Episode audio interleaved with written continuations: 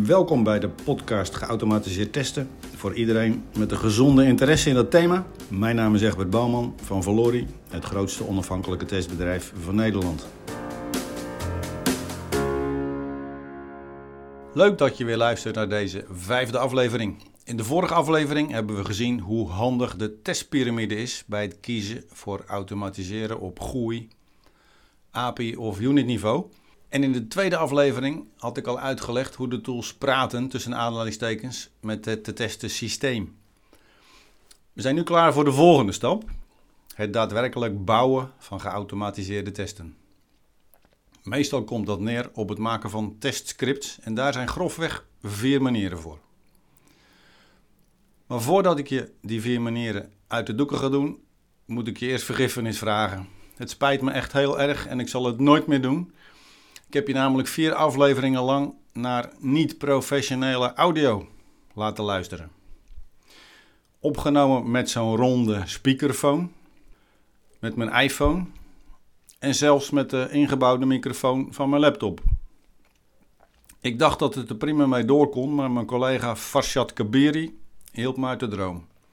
Ik gebruik nu een semi-professionele Samsung Go mic en als het goed is hoor je dat. Dus geniet ervan.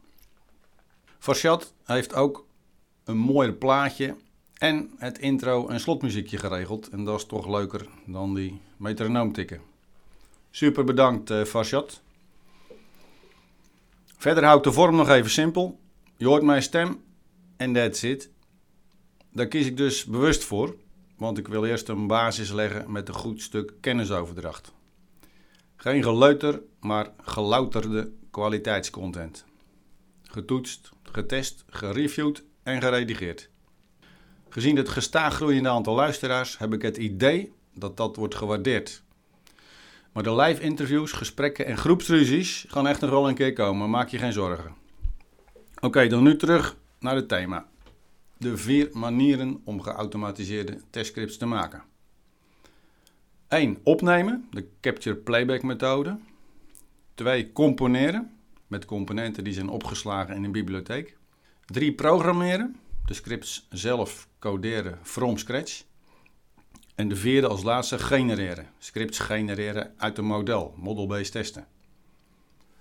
De scripts voor geautomatiseerd testen kun je opnemen, componeren, programmeren en genereren. En elk van deze manieren heeft zijn voor- en nadelen. We gaan ze alle vier verkennen. Dus here we go. Om te beginnen methode 1.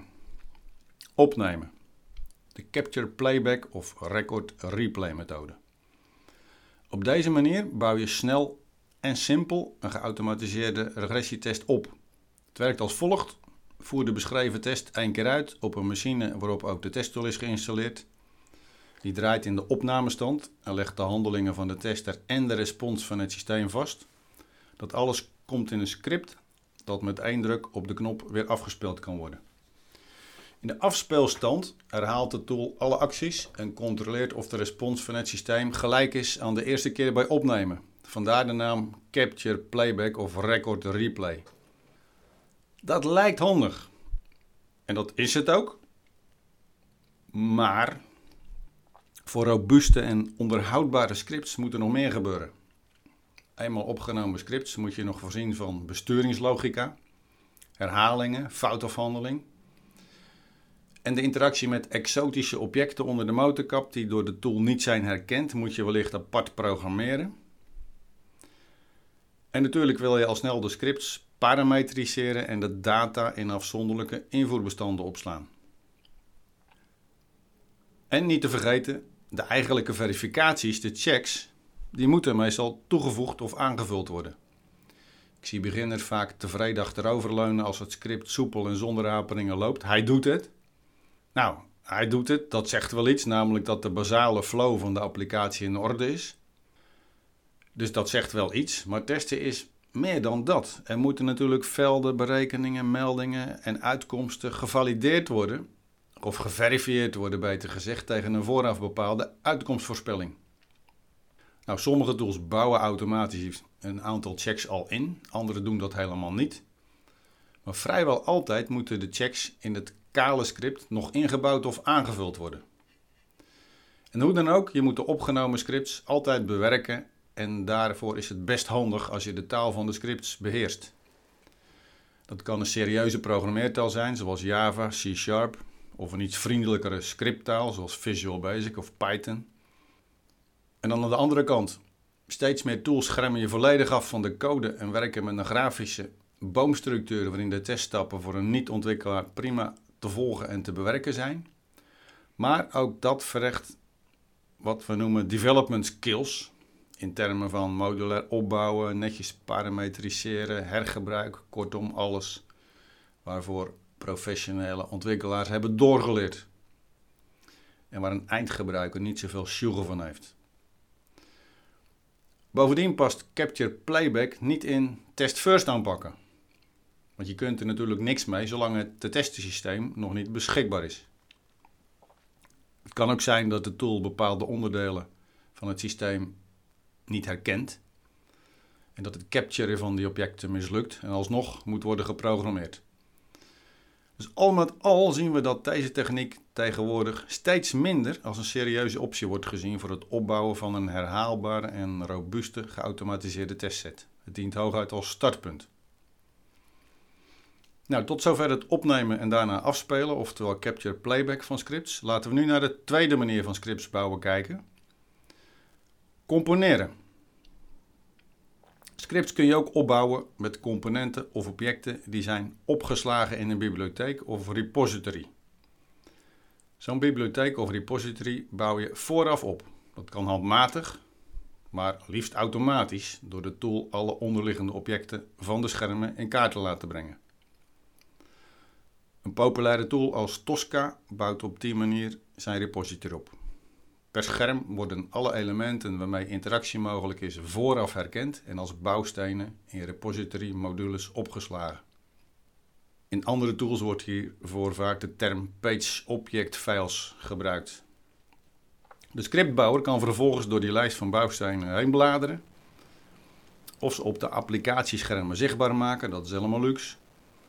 En vervolgens kan hij ze achter elkaar zetten, parametriseren en op die manier zonder al te veel programmering robuuste testscripts bouwen. Met deze aanpak heb je meer controle en flexibiliteit en bouw je beter onderhoudbare testsets op. Je komt er verder mee dan met Capture Playback. Maar aanvullend programmeerwerk voor de 10 tot 20% exotische situatie blijft meestal wel noodzakelijk. Dan nu de derde manier: programmeren. De testen worden niet opgenomen, maar geschreven, geprogrammeerd door ontwikkelaars of door ervaren test automation engineers. Dat vraagt natuurlijk om programmeerervaring met talen als Java, C Sharp, Visual Basic, VB-script, JavaScript of Python. Vaak is dat de taal waaraan de developers gewend zijn en waarin ook het testensysteem zelf wordt gebouwd. Het grote voordeel van deze benadering is dat de scripts compacter, strakker en leesbaarder zijn dan automatisch gegenereerde scripts. Dat maakt ze robuuster, minder bereikbaar, minder brittle in developersjargon.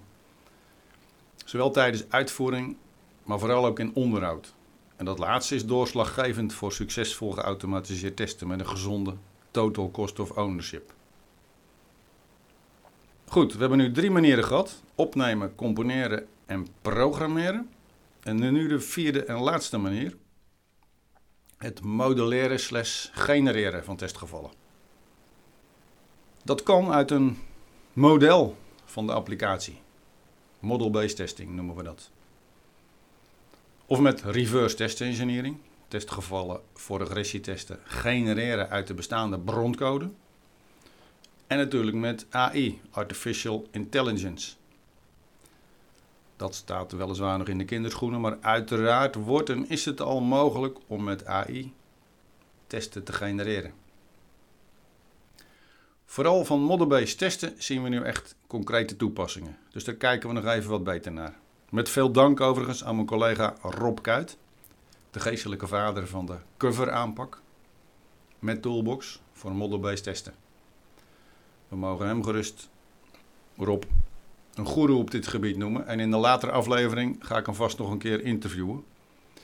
En als ik toch namen noem, iemand als Jan Tretmans van de Radboud Universiteit doet al jaren wetenschappelijk onderzoek naar en ontwikkelt en valideert de concepten voor model-based testen. Het woord model, model, moet je wel breed zien. In feite is elke min of meer gestructureerde beschrijving of plaatje van een aspect van een systeem een model. Voorbeelden van modellen zijn een business process diagram, een grafische weergave van je bedrijfsproces dus. En zo'n diagram toont de interactie van processen en subprocessen met volgorde, triggers, tijdafhankelijkheid enzovoort. En een hele populaire modelleringsstijl en tekentechniek hiervoor is BPMN2, Business Process Model Notation versie 2. Dan hebben we een veel simpeler model, de bekende klassieke flowchart, oftewel stroomdiagram of procesflowdiagram. Dat is een bekende en relatief simpele visualisatie waarbij blokjes de stappen voorstellen, diamantjes de beslissingen en pijltjes de volgorde. Als derde het toestandsdiagram of State Transition Diagram, STD.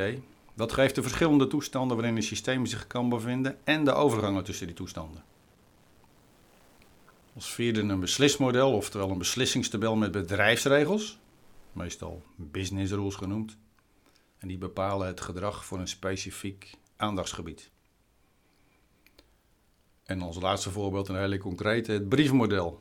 Een model voor het genereren van brieven, mails of andere teksten. Per alinea of tekstelement is vastgelegd onder welke conditie de alinea in de brief verschijnt en met welke variabelen. Denk ook aan DFD's, dataflow diagrammen, ERD's, Entity Relationship diagrammen, CRUD matrices, CRUD van Create, Read, Update, Delete. De vier dingen die je met data-entiteiten kunt doen.